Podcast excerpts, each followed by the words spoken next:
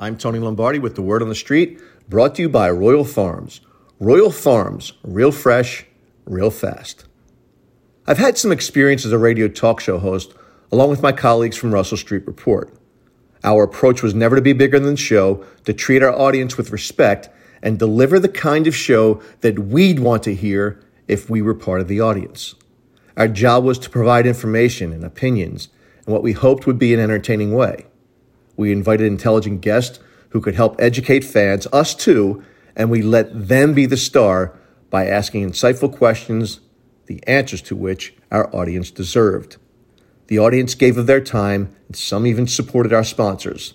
That was our reward. We were conduits to knowledge. I believe that was the best way to respect the audience, to earn their trust and gain their loyalty. Calls were taken and handled in the way you might speak to a friend. Just because we were more informed was no reason to look down of our collective nose at the less informed.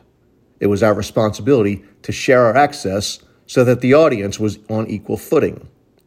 We were not the stars, knowledge was. Talking to guests, callers, or to the masses in a condescending way was not our style.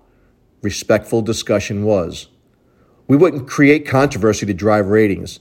We didn't have to share our preference for bar soap or body wash, nor would we think to embarrass our guests with such useless, creepy drivel.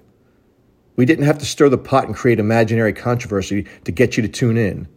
What we did imagine is that we were all gathered in a sports pub, watching games, talking strategy, and seeking ways for our team to improve. The only thing missing from the conversation was a pint of Guinness.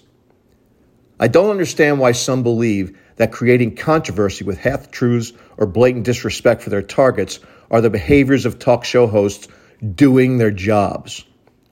Maybe because I skipped the reality series era and never found Jerry Springer to be even remotely entertaining, I don't get the job description of modern day sports talker looking for an edge. Sometimes such edges cut the wrong way. Maybe I'm just getting old.